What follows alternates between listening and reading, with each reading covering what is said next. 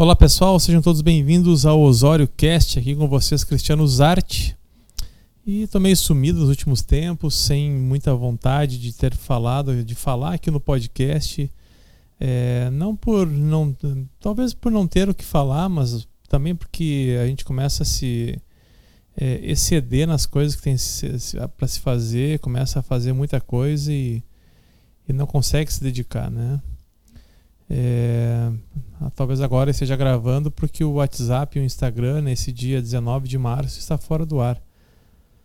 E a gente consegue parar de responder mensagens, né, no WhatsApp principalmente. O Telegram eu nem olho mais, né? Então tu imagina, se tivesse parado para olhar o Telegram, acho que eu estaria agora respondendo mensagens. Estamos vivendo um tempo dificílimo, estamos vivendo um tempo de pandemia e cada vez mais é, o vírus bate em portas próximas da gente, né? É, pessoas conhecidas morrendo. E assim mesmo a gente tem visto que o que para muitos é simplesmente lorota ou é talvez discurso político, é, eu encaro como vontade, como desejo de salvar vidas. Para algumas pessoas, o tratamento precoce, o tratamento precoce não existe, né? É uma ideologia, é, um, é um, né, uma questão política, né, um discurso de uma ala ideológica de dentro da, da, da política brasileira, mas eu tenho visto discursos, conversas, lives e eles, é, eles sempre se, atendem, se atentam a dizer que o tratamento não funciona. Mas eu também não vejo, e eu já fiz questionamentos das minhas mídias, né? De pessoas que fizeram corretamente o tratamento precoce, evoluindo um, o caso para algo mais grave. Então me questiono, né? Por que, por que, que não, é, não se permite de uma vez fazer esse tratamento? Por que, que as pessoas insistem em politizar isso. Se a gente colocar que está de luto, né, e teve um amigo meu que fez isso, né, declarou luto porque uma pessoa próxima a ele morreu por conta do Covid e as pessoas politizaram, né, colocando que isso era culpa do genocídio do Bolsonaro. Para, para pensar onde é que está a culpa naquele que tenta simplesmente né, salvaguardar a vida dos brasileiros.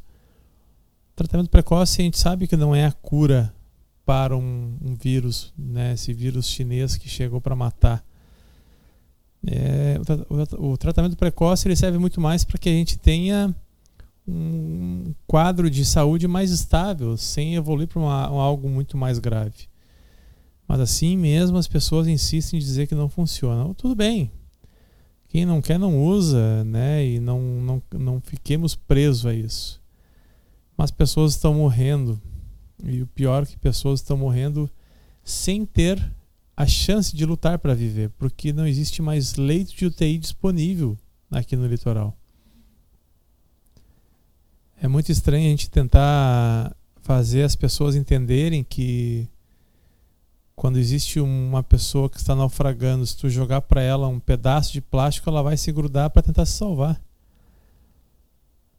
E as pessoas ou não entendem ou né, não, não compreendem isso.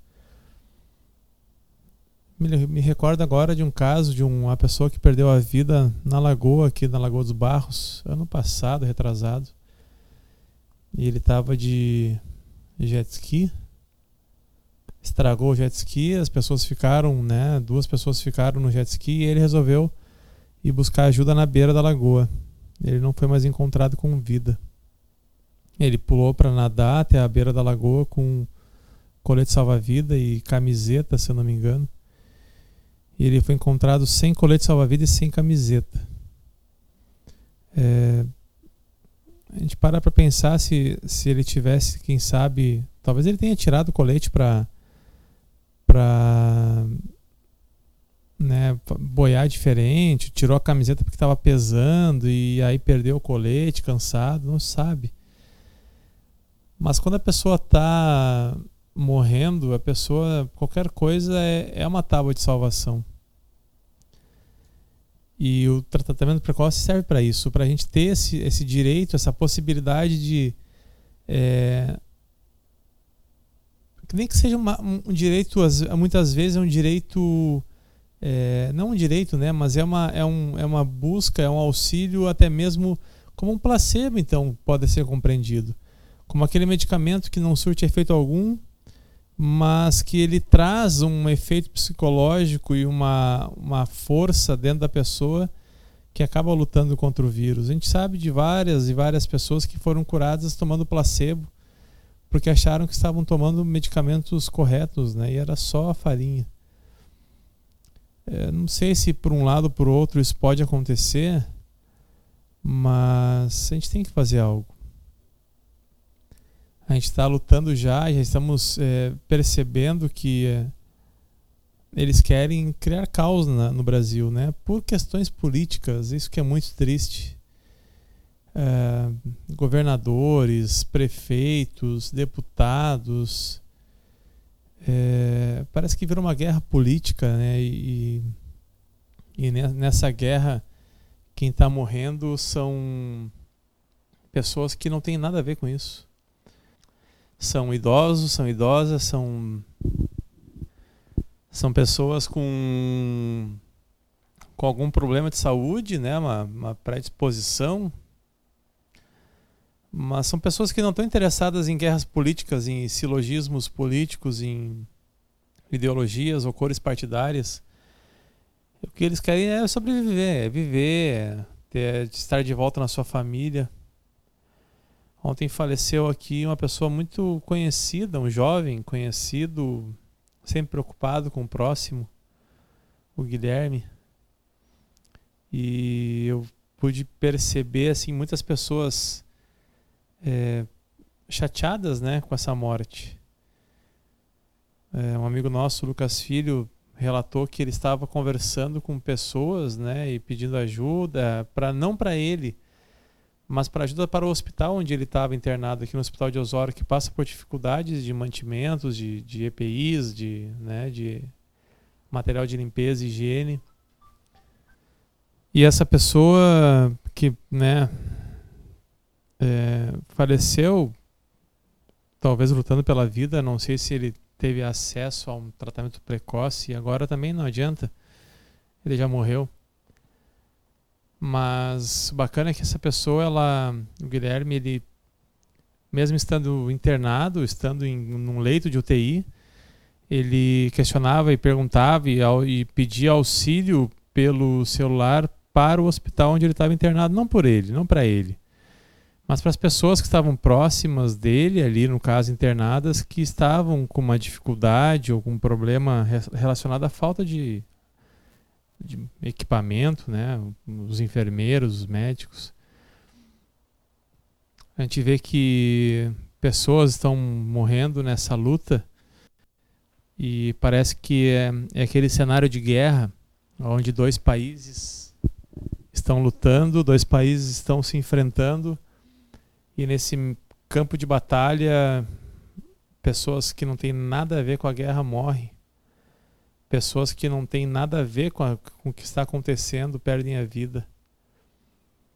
E aí eu fico me questionando, me perguntando, me.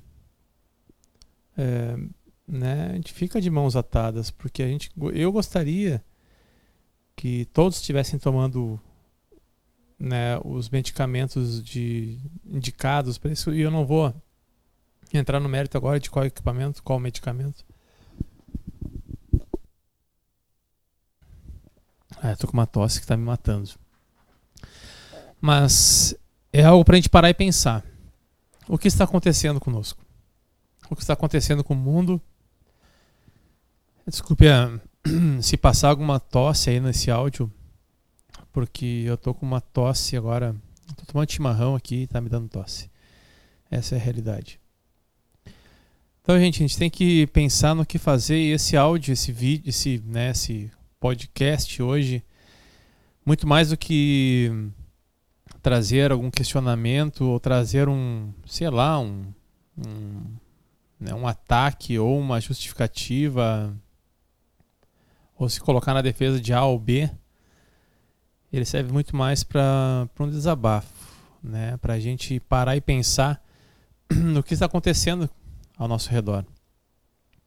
Se pessoas estão morrendo, é, o que, que nós estamos fazendo para evitar essas mortes? Isso passa até mesmo pela, pelos nossos cuidados, de nós utilizarmos equipamento, álcool gel, distanciamento, evitar ir em locais de aglomeração nesses momentos, porque a gente não sabe quando que vai acabar. É, ano passado a gente dizia, olha, ano que vem vai ser diferente. O aniversário do meu filho foi ontem, ele estava triste porque novamente ele não pôde conversar com os, brincar e se divertir com os amigos dele. Ele que já está um ano sem estudar, sem ir para a escola. Em casa o estudo é muito fraco, a gente sabe disso não é culpa dos professores, acho que é culpa do momento. Os professores fazem o que podem, as crianças estão ali, mas os pais também. Né, eu me coloco num, num papel de culpado nisso.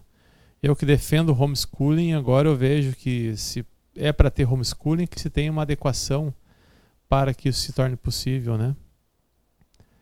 Não é simplesmente querer ter homeschooling, é, é tudo mais envolvido. Então, gente, vamos cuidar, vamos, vamos trazer aí é, né, esse olhar mais cauteloso para esse momento. Eu soube hoje que a minha colega de trabalho também está com coronavírus. E me preocupei, claro, né, porque bateu a porta do escritório. A minha outra colega vai fazer exame. Eu não tenho nenhum sintoma por enquanto, vou, vou só ficar cuidando. Então é um esse áudio é mais também para esse registro. Não sei o que, que vai acontecer daqui para frente em relação ao Covid e às pessoas que estão com esse vírus. Mas que nós tenhamos esse cuidado de não transmitir e de estar preparado, porque os tempos maus ainda não cessaram, né? Eles continuam. Até quando eu não sei. Por quanto tempo vai durar isso, eu não sei mas que a gente tenha esse cuidado, porque logo passa, né? Que a gente possa ter a certeza de que fizemos o nosso possível, enquanto melhor não poderia ser feito. A vacina está aí, está chegando, né? Agora já estão vacinando pessoas com 73 anos, 74 anos. Logo, logo ela vai estar na nossa faixa etária. E aí? Será que vamos ter uma vida mais né, no novo normal? ou se uma nova pandemia vai vir para tirar nossa paz. Esse foi o Osório Cast, não foi muito um podcast, mas mais um desabafo e um, uma tentativa de retorno ao, ao podcast aí, já que a gente começa a fazer tanta coisa, né?